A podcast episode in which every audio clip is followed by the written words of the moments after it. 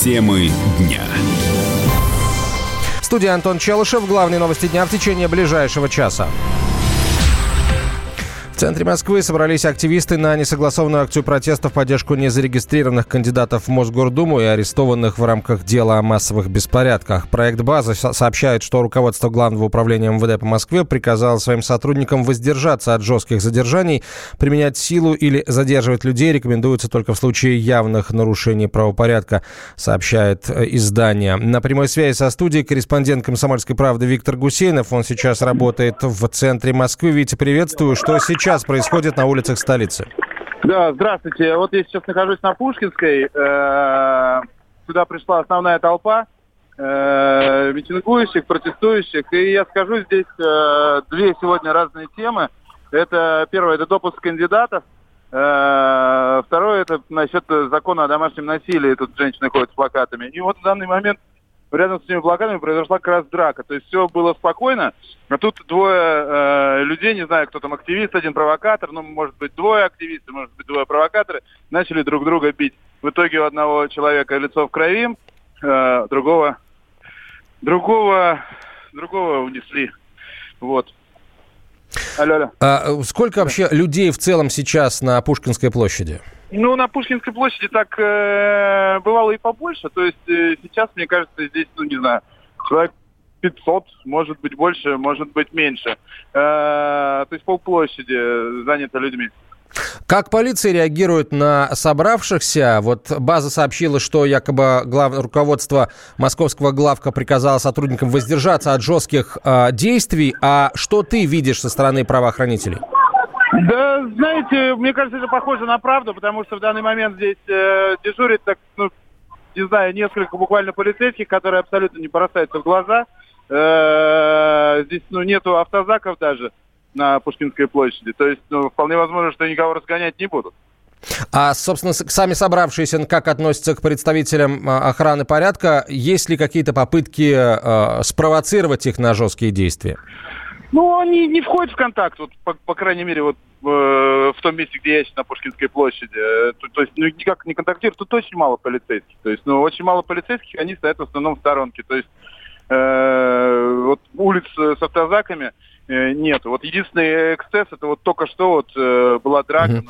Ведь а, всем тем, кто сейчас собрался или собирается приехать в центр Москвы и планирует гулять, в том числе на Тверской, а, туристов в первую очередь я имею в виду, отдыхающих, а, есть ли какие-то места, куда лучше сейчас не приходить? Ну, вообще, когда в городе идут массовые беспорядки, э, ну, не беспорядки, как, ну, акции протеста, да, извините, э, как бы лучше не высовываться в места, где они проходят. Но, как бы всегда, в основном здесь туристы ходят, китайцев очень много. То есть, и они просто фотографируют и проходят дальше. То есть, я я не знаю. Ну, и я как бы жене своей не рекомендовал сюда ходить, э, там, прогуливаться, да. Э, а там все остальное, это, конечно, на там, усмотрение самих жителей. Спасибо большое. Виктор Гусейнов на прямой связи со студией из э, центра Москвы. А, известно, что полиция по громкоговорителю просит людей покинуть проезжую часть, зайти на тротуар. На минувшей неделе власти отказались согласовывать митинги 31 августа. В Департаменте региональной безопасности и противодействия коррупции объяснили это тем, что на указанную конкретную дату запланированы мероприятия, приуроченные ко Дню знаний. После этого либертарианская партия подала иск в Тверской суд, э, который признал отказ в согласовании незаконным, так как мэрия не предложила организаторам альтернативное место для проведения мероприятий. Однако позже Мосгорсуд отменил решение нижестоящей инстанции. Позднее юрист Фонда борьбы с коррупцией Любовь Соболь призвала выйти на несогласованное с властями шествие. Прокуратура вынесла ей предостережение об ответственности за организацию несогласованного массового мероприятия, сообщает РБК. После несогласованных акций протеста возбуждены уголовные дела о массовых беспорядках, в рамках которых арестованы 13 человек. Кроме того, с организаторов митингов через суд потребовали взыскать более 13 миллионов рублей. Врачи борются за жизнь 12-летней девочки, которая пострадала в крушении легкомоторного самолета в Подмосковье. Ее отправили на операцию. Следственный комитет возбудил уголовное дело по факту произошедшего. На борту самолета были два человека, пилот и его 12-летняя пассажирка. После жесткой посадки мужчина скончался от полученных травм, ребенка госпитализировали с переломами. Главный редактор портала «Авиару» Рабан Гусаров считает, что крушение легкомоторных самолетов практически всегда происходит по двум причинам. Ну, смотрите, э, проблема существует. Там легкомоторные самолеты, которые используются, так скажем, малой авиации, достаточно часто терпят аварии. Достаточно сказать, вот э, последняя авария была достаточно резонансная с руководителем известной авиакомпании в Германии. В чем может быть проблема? Это может быть либо техническая неисправность самолета, который проходит плохое обслуживание на этих малых частных компаниях. Ну, либо второй вариант – это плохая подготовка тех пилотов, которые допущены к управлению этой малой авиацией. Поэтому фактически только две проблемы, и каждый конкретный случай надо рассматривать в из этих двух проблем.